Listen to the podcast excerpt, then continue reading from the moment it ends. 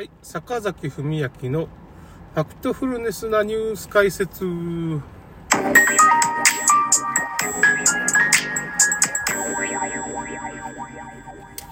っと、九州のアイスの白熊くんをちょっと食べながら話すんですけど、何してんだってか、あの、さっきメタバースのね、なんか、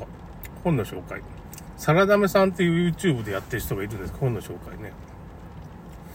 この人、まあ、サラリーマンなんだけど、まあ、顔出しなしでアニメみたいな、こう、本の紹介みたいなね、アニメ動画みたいなのがあるんですけどね、そのネットで。そのフリーで使えるやつを、まあ、使って、まあ、メタバースの歩き方。世界2.0。メタバースの歩き方と作り方って。まあこれ佐藤光陽さんって言ってメタップスっていう会社ですね。まあその決済サービスとか、ネットの小口決済サービスとか、まあ、仮想通貨みたいなの取引所やろうかなってしたこともあったんですけど、今はメタバースっていうか仮想空間をまあ作って、まあ、プログラムみたいなのがあるらしいんですけどね、渋谷をなんか再現するとかっていう、まあ、ちょっと有名になりましたけどね、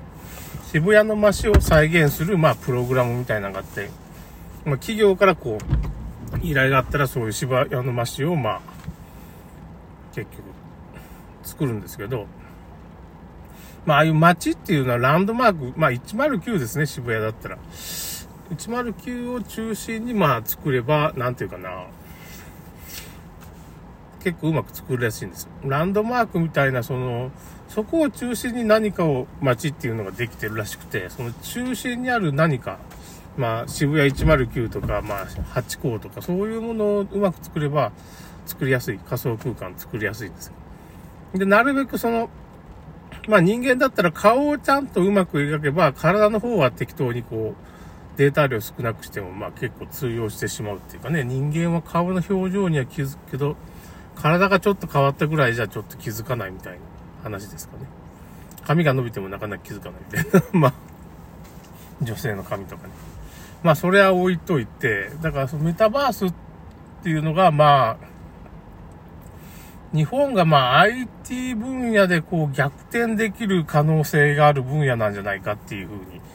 言われてます。だからそれはなんでかって言ったらまあ鬼滅の刃だとか、エヴァンゲリオンだとか、呪術改正でも、とにかくそういうコンテンツが日本にはいっぱいあるんですよ。まあそういう風なコンテンツを、で、まあ、メタバースっていうかまあ動物の森とかもうすでにありますけどね、日本には。そういう風な仮想空間を作って、そこを伸ばせば、なかなかいいんじゃないかみたいな。経済成長するんじゃないか。日本だから他のところじゃちょっと勝てないから、その、コンテンツ力っていうものがあるんで、それを乗っけるためのプラットフォームを作れば、まあ、ホリエモンは作る気ないらしいですけど、なんかロケット事業の方が面白いって言ってますからね。あの、ロケット事業もね、スターリンクって言って、まあ、衛星から地上を見て、まあ、そういう地球を 3DCG みたいな感じで作り上げるっていう風な事業もあるわけなんですけどね。その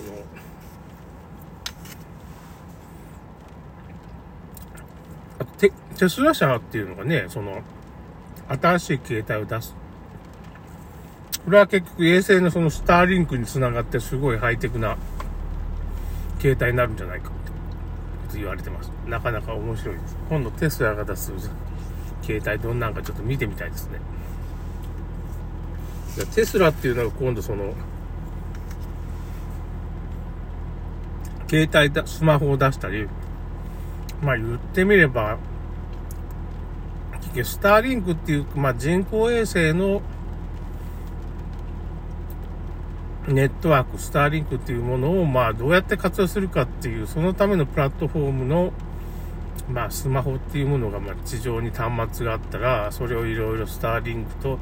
つなげていろんな利用の仕方ができるんじゃないかっていうふうに、まあ、テスラは考えてる。テスラはまあ、仮想通貨なんかも買ったりしてますから、そういう、なんていうのかな、メタバース的な分野っていうのはテスラが本当やりたいような分野でもあるんですよね。だからそういうことをまあ日本の会社がどっかやればね、面白いんですけどね、仮想通空間みたいなの作って、だから佐藤、そのま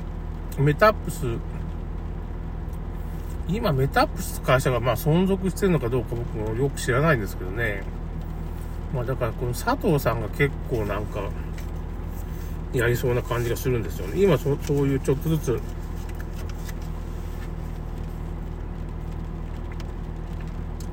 まあ、10代、20代ぐらいの人に、まあ、そういうそういう無料の 3DCG が作れるソフトっていうのがあって、それを使ってこう仮想空間を作るみたいな人が、すごい人が結構出てきてるんですよ。だからそういうところに若い人がまあ入っていって、まあ、そういう技術を身につけたり、遊びながら技術を身につけるっていうかね、自分の世界を作りたいとかね、そのメタバース内にサブユニバースっていうかね、そういうまあ、仮想空間をまた作っていくっていう風なことがあったら面白いですね。僕なんかもその小説の中で、その、ロボットが出てくる、まあ、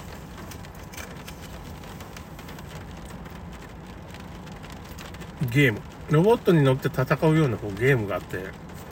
それがまあ小説の結構中核に入ってきてて、このロボットがまあ戦国時代に行ってなんか戦うような、ゲームの中のロボットなんだけど、まあ現実にそれをまあ制作して、まあ秘密結社雨ガラスみたいなところがまあ作ったり、安倍の生命がなんか魔法かなんかで作ってしまうっていう、まあちょっと、何でもありみたいな設定なんですけどね、その、だからそのゲーム世界みたいな僕作ってみたいですね。まあ僕ができるコンテンツって言ったらそういう、まあ、やっぱボトムズって言って、まあ、あの、汎用ひた型兵器みたいなのが、一人乗りのね、すごいボロボロな、なんかの、棺桶みたいな、鉄の棺桶みたいなロボットのがあって、それをまあ、モデルにして、まあ、ボトムストライカーっていう、まあ、そういう小型、一人乗り用の、まあ、戦闘小型兵器のロボットっていうのを戦争で使えるやつね。それが対戦するゲーム世界っていうのを、僕は、あの、小説の中出してて、そういう感じの小説もちょっとずつ書いたりしてるんですけど、だかそれをなんか、ゲームになったら面白いなって思ってますね。なんか、ゲームにする前提で書いてるんですけど、まあ、それ、結構いろいろね。忍者ハインドとかちょっと忍者っぽいやつとか、サムライマスターとか、まあ、普通の侍みたいなね、なんか、ロボットとか、いろんなものをちょっと、あとはスナイパーみたいな感じの、いろいろ長距離砲撃ができるロボットとか、いろいろ、まあ、その、ちょこちょこちょこちょこ書いてるんですよね。そういう世界観があって、いや、僕の小説っていうのは、まあ、大体そういう一つの世界観が、全部なんか世界自体が繋がってて、その一つの世界観で、大体、その秘密結社アマグラスっていうのが必ず出てくるし、そこを中核にして、まあ、いろいろ戦後時代にね、帰って織田信長が実は秘密結社アマガラスの剣の民みたいなっていうのを一人だったんだみたいなので、まあその安倍の生命とか織田信長と、まあ、現代の若者が、まあ、オタクたちが、もう戦国時代に一緒に戦って成長するみたいな話を、まあ、なかなか解決、処女作なのに完結してないっていうか、処女作でもないんか。まあ、長編処女作みたいな感じですね。なんかなかなかまだ完結してないんですけど、そういう風なの、まあ、メタバースで実現してくれるんだったら、まあ、僕はだからストーリーと設定ぐらいしか考えられないんで、まあ、その辺はクリエイターの人がやってくれたら助かるんですけどね。やっぱ小説とか売れなきゃダメですよね。なかなかそこが難しいとこですけど。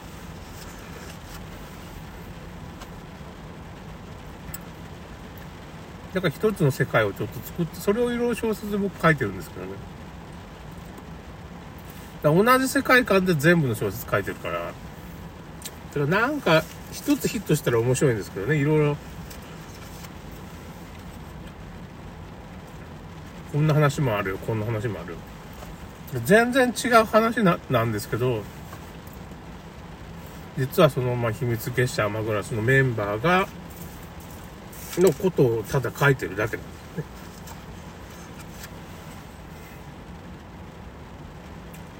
まあ、霊能力があったり、超能力があったりする人がいたり、いろいろね。まあ、そういう感じで、まあ、人間っていうのはそういう、こういう世界があったらいいなっていうのは、夢みたいなのがみんなありますから、それをなんかメタバースでこう実現してくれるといいなって思いますね。まあ、だから僕らはストーリー、まあ僕が小説書くような人間はストーリーを考えて、まあゲームクリエイターの若い人がこう作ってくれたら助かるなっていう風な話でした。ちょっとなんか取り留めのない だからメタバースをまあ、のでまあ、鬼滅の刃のゲーム世界を作ったりね、まあもうできてるんですかね、鬼滅の刃とか。そういうのを作ったらヒットするんで、そういうコンテンツが日本にはありますから、このメタバースを中心に、まあなんか日本がその辺経済成長とかね、その辺がまあ、クリエイターとかそういうところにね、お金が回っていくような仕組みをちゃんと作ればね、いいかなって思います。ということで終わります。